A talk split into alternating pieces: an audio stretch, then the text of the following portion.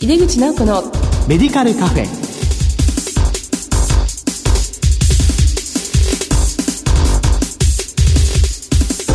こんばんは。帝京平成大学薬学部の井出口直子です。井出口直子のメディカルカフェ。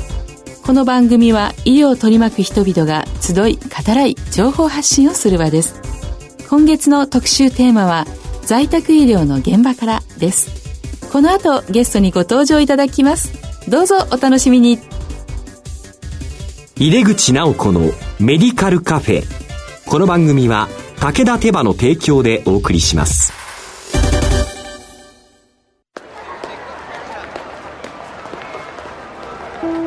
世界は大きく変化している。価値観も大きく変わっている。これからの時代健康とはどんなことを言うのだろう医薬品には何が求められるようになるのだろう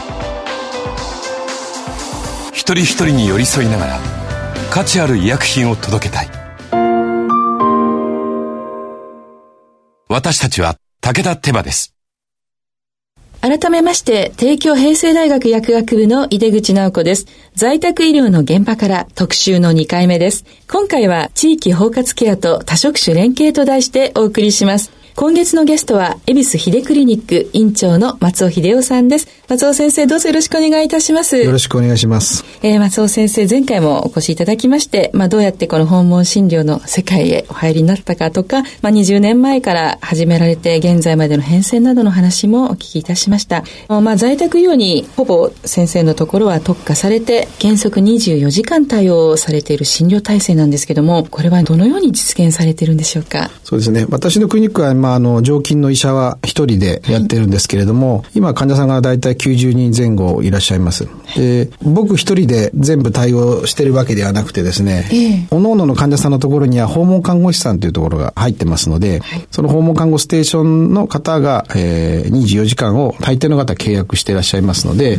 まあ、例えば患者さんが夜熱を出したら、訪問看護ステーションに連絡が行って、その担当の看護師さんが対応するとか行くとか、で、ちょっと難しそうな場合は私の方に連絡が来て、私が電話するとか、往診するとか、もしくはそのまま病院に行っていただくとか、はい、ケースバイケースではあります。そうですか。で、まあ先生のところに連絡があって、薬がいるなっていう時にその対応できる薬局というのはきちっとあるんでしょうか？夜間休日に対応する薬局はあんまりほとんどないではないかと思います。ですから、そういう時のためにですね、なるべくちょっと例えば抗生物質とか解熱剤はちょっと多めに処方して、万が一のために備えておくことが多いです。はい、患者さんのお宅に。で、それを使ってくださいってご指示をされるってことですよね。はいね最近話題になるのはポリファーマシーで残薬の問題って多いと思うんですけども、はい、まあ患者さんにしてみれば薬が全くぴったりだと不安だっていう思いもありますし、まあそういう頓服的に使うものはやはりある程度ないと。ちょっと対応も実際のところ難しいと。はいですね。この超高齢化で、これからも在宅療養される方はどんどん増えてきます。患者さん、今90人見てらっしゃるっていうふうに教えていただきましたけれども、まあ、どのぐらいがこうマックスですか、先生？そうですね。患者さん一人一人のその病状によるんですけども、例えば落ち着いた認知症の方であれば月2回の訪問でもいいでしょうけども、うん、まあ、祈願でも亡くなる前の状況は私は基本毎日行ってますし、状況によっては朝夕で2回行きますので、まあ、数だけではちょっと言い切れませんけども。そうですね。でもまあ、その一人で100人ぐらいでしょうかね。そうですか。まあ、日本でもあの訪問専門の薬局などもあったりしますけども結構たくさん抱えてると一軒一軒にかける時間がどうしても短くなってしまいますもんね。そうですね。それだとなかなかこう理想の在宅医療っていうのは難しいのかなというふうに思います。先生さっきあの末期の方っておっしゃいましたけども、まあ、この日本において、まあ、在宅死の現状というのはどのように今捉えてらっしゃいますか？そうですね。あの、よくまあマスコミとかでも出ますけども、昔は日本は7割ぐらいの方が家で亡くなってたっていう1950年ぐらいですかね。50, 50年とか60年ぐらいは。それがだんだんと、あの、まあ、在宅死と病院死が変化してですね、両方が逆転して、今は家で亡くなる方が13%ぐらい。やっぱ病院死は70%ちょうどありまして、あとは老人ホームとか施設で亡くなる方がいらっしゃいますね。まあ、以前はもう家で亡くなることが当たり前だったことが、まあ、医療も進んできたので、まあ、スパゲティ症候群とかね、ちょっと懐かしい言葉になってしまいましたけども、そういうことがあってから、やっぱりこう、そういう必要な医療を減らそうとかっていう、まあ、事前指示書っていうような状況になってきてますけども、ちょっと突っ込んだ質問なんですけれども、先生の患者さんはその事前指示書とか、まあ、そういうところを明らかにしている方は多いんですか？そうですね。それはもう必ず聞くようにしてます。うん、その、癌であれ、老衰であり、やはり僕からするともう90歳とか100歳近い方はいくら元気で食事して歩いてても、はい、急に亡くなる可能性はあると思ってますので、ですから最終的に、えー、僕が聞くのは家で最後亡くなりたいか、過ごしたいか、あとはそのギリギリまである程度家に行って最後は病院に行きたいのか、それかもうある程度のところで入院したいのかっていう、まあ、いろんなケースあるでしょうけど、3パターンを聞きます。はい、で、その中でどの選択肢を取ってもいいですし、それは僕が決めることじゃないので、ご本人と家族で決めてくださいということで、それを何度も何度も聞きます。で、特にやはりその在宅で見とる場合は、ご家族の覚悟が結構やっぱりポイントですし、見とるということは、そのご家族の死を覚悟しなきゃいけないので、そうですね。そこがやはり難しいところですね。そこのために僕とか訪問看護師さんが、まあ、24時間いるよというのが安心感になるので、もう在宅療養はもう24時間対応が基本だと思います。夜とか休みの日に往診が出ないとなれば、ご家族も不安で見れないので、はい、ですからやっぱり24時間はもう絶対に大切なところだと僕は思ってます。はい、先生、その3つの選択肢、お家で亡くなりたいか、まあ、ギリギリのところは入院なのか、あるいはある程度入院なのかということなんですが、何回も聞くっておっしゃいましたよね。これはやはり患者さんどんどん気が変わっていくっていうところにちゃんと寄り添っていくという意味ですよね。そうですね。今、あの、人生会議で ACP が、あの、まあ、そういったところを話した方がいいと言われてますけども、はい、そこにも、あの、出てますように、何度も、まあ、変更してもいいんですけど、現時点においては、まあ、例えば、病院に行くと決めてた。うん、でも、その在宅医療をやりながら、家族が自信を持ってきて、これなら私も介護で見とれるかもしれないということで、意識が変わるかもしれませんし、はい、だから一回決めたらそこで終わりじゃなくて、うん、まあ、状況状況で相談していくっていうのはやっぱり必要だと思ってます。そうですね。それと患者さんの思いと家族の思いが一致しないといけないっていうところもありますよね。ご家族がちょっと自信がないわ。まあ、頭で分かっていても、いざこう具合が悪くなると思わず救急車を呼んでしまうっていうのはよく聞くケースなんですけども、そういうことはありますか？そうですね。ですからそういうことがないように、あの、患者さんの家には電話機の横に救急車呼ばないと、看護師さんが貼り付けているところもありますし、えー、なるほど、はい。まあそこはもう何度も言わないといけないですよね。あとはその急変、どういう時にこう急変するとか、まあ、熱が出るとか、うん、こうなりますよっていうのをあらかじめあの伝えておくのも大切ですね。僕らではこういうことが起こるだろうっていうのは分かってても、まあ、患者さん、家族は初めての経験ですので、で、まあ家族っていうのは悪いように考えるよりもいいことをやっぱり考えたいので、あまり悪くなる想定をしたくないもんなんですよね。ですからそこはちょっと辛いんですけども、悪くなる状況の可能性は話すようにはしてます。こう見とると決めたご家族の方には、まあ最後亡くなる時はこんな感じになっていきますということもお話しされるんですそうですね、うん、そこはすごく大切だと思います。やっぱりご家族は初めてその病気の方で、しかも死なんていう、亡くなるっていうのは、昔はその7割の方が家で亡くなってるので、えー、おじいさんおばあさんとかを見てた子供ながらの経験が少しあったんですけれども、えー、今はその大抵の方が病院なので、はい、お見舞いに行く時のイメージしかないので、その24時間やっぱり見るっていうのと、お見舞いで1、2時間いるっていうのは全然やはり印象とか経験が違うんですね。そうですね。だからそういう経験がない方にはもう本当に一からお話をしないといけないですし、でもご家族も結構その何度もやるうちにですね、やっぱり学習して、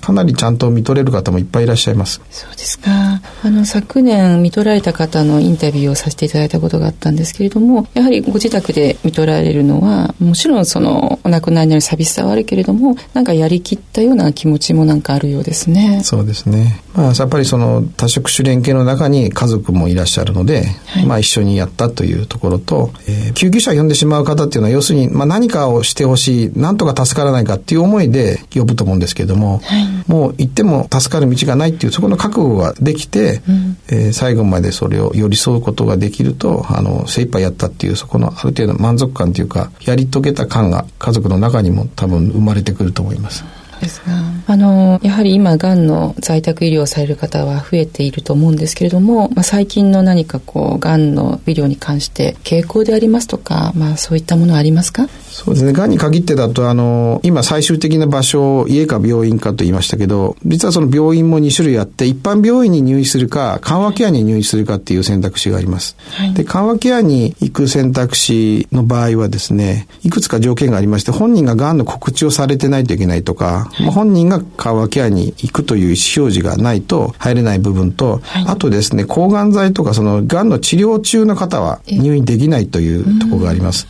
で、最近その緩和ケアの病院の先生とかと話す機会があって聞くのは、その抗がん剤をやりながら緩和ケアに入院できないかとか、あとはその、緩和ケアっていうところは積極的な治療をしないところの病棟なんですけども、はい、その緩和ケアに入りながらも輸血をしてほしいとか、点滴してほしいっていうような、ちょっとそうですね、あの、一般病棟と緩和ケアの真ん中ぐらいを希望する方もいらっしゃって、そこがまあ、病院でも悩ましいとこだっていうことを聞いたことあります。まあ、患者さんの気持ちとしては、まあ、緩和ケアはしてもらいたいなと思うと思いますよね。今、がんの治療が始まった時から 緩和ケアという、まあ、図式になってます。昔と違ってですね。そうですね。はい。ですので、その、うまくこう融合できるようなものは、やっぱりニーズとしてはあるし、必要なんですよね、きっと。そうですね。制度としてね。制度としてそういうふうに決まってるもんですから、うん、あとは、まあ、あの、病院の経営的なところなのか、やっぱ個室が多くてですね、個室代が高くて、差額がないところを待ってるとなかなか開かないというような、ちょっと都心部の状況があるみたいです。そうですか。はい、そう先生はあの渋谷区で訪問クリニックやられてますけども、この都心部と地方では在宅医療のあり方も随分違う、ね、そうですね。これはすごく違うと思います。さっきのあの在宅死の話もしましたけれども、えー、あの都心部と田舎では見取り率が違って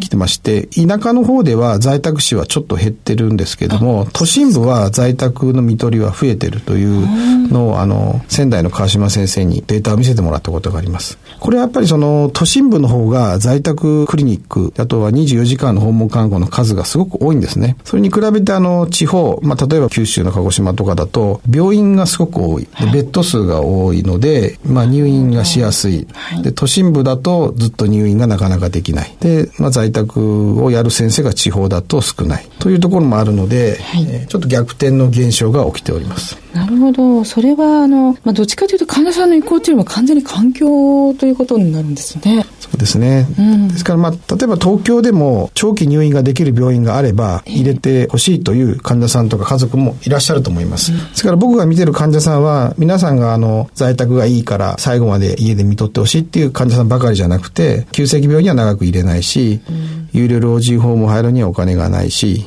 で、今、介護度が3以上じゃないと特養に入れないので、養子縁の方とかで行き場がなくて、まあ、最後の選択肢で家で見ているというような方もいらっしゃいます。あの、様々な問題があるんですね。はい、そうですね。医療と介護の連携についてはどうでしょうか？今うまくいってるかなっていう思いありますでしょうか？そうですね。まあ、やはりそこもその顔の見える連携を、まあ、密にしていって、まあ、そこの橋渡し的なところに、ケアマネージャーさんがうまくまとめて、時々その、節目節目で病状変わった時に、在宅の現場でケア会議を開いてもらったりとか、まあ、そういうことをしながら、やはりその、連携を深めていくのは大切だと思っております。あの、先生がやられています、在宅療養支援診療所でいらっしゃいますけども、まあ、今後その、まあ、こういった診療所の機能を高めるためには何が必要だとお考えですか？そうですね。今あ、の、私一人でやってますけども、やはりその一人の医者の力だけだとですね、私がこう具合が悪くなった時とか、学会に行く時の休みの体制とかもありますから、在宅療支援診療所同士の連携はやはりその大切だと思っています。まあ、実際僕はその強化型の在宅支援診療所の届け出をして、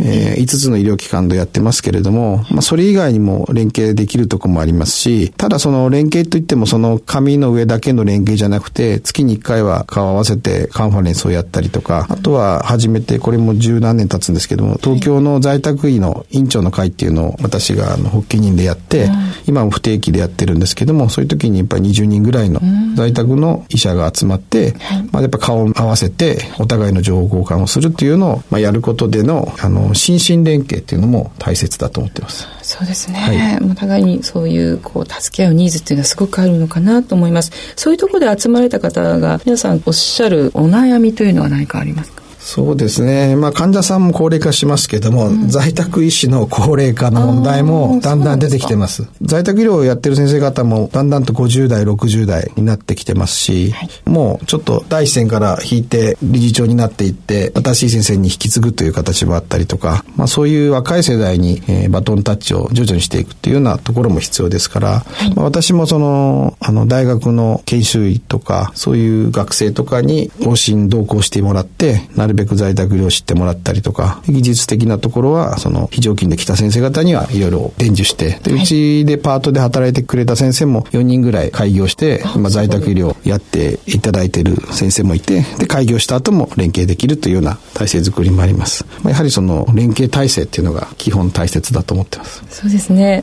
今、あの、薬剤師も在宅医療をしたいっていう学生はかなりいるんですよね。で、それで、まあ、実務実習でも在宅を体験してるんですけど、若い医師の方は在宅医療に関心がある方は増えてきたなという感じはありますか？そうですね。興味がある方は増えてると思いますけれども、実際その24時間縛られますので、そこをどうするのかというところを、ハードルがありますね。ご自分のライフスタイルもね、ねあるわけですよね。と考えると、先生はあの5年目からその在宅医療の方にご関心をパンと持たれたということですので、かなり若かったですよね。はい。えー、最後に、まあ、リスナーへのメッセージをお願いしたいんですけども。そうですね。それで在宅医療を、あの、私やってみて、すごくいろいろ患者さんやご家族に教えてもらうところがいっぱいあります。それは、あの、医療的なところじゃなくて、あの、人生をすごく教えられますね。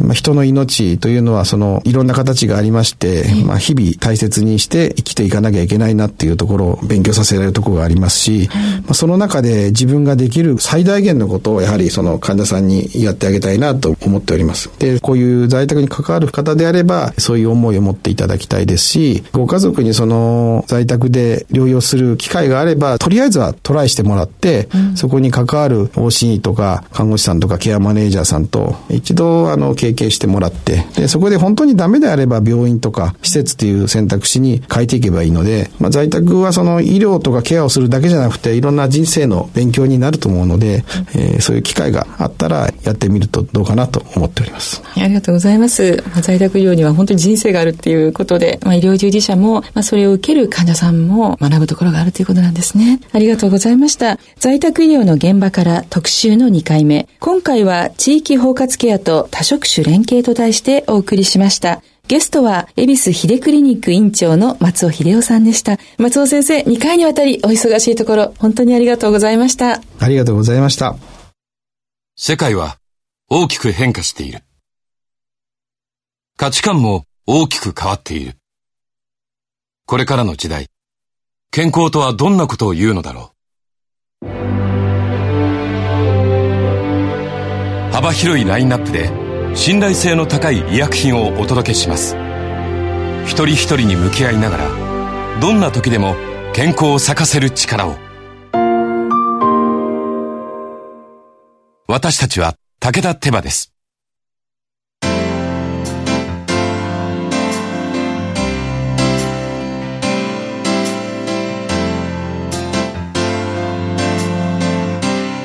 2回にわたり松尾先生の話をお送りしました。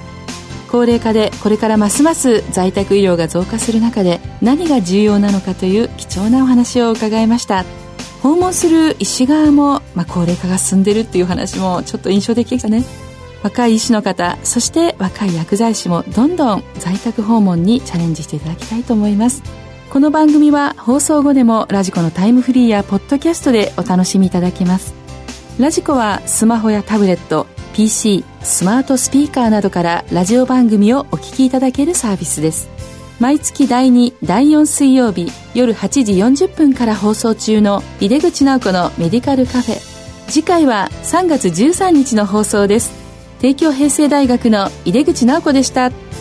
井出口直子のメディカルカフェ。この番組は武田手羽の提供でお送りしました。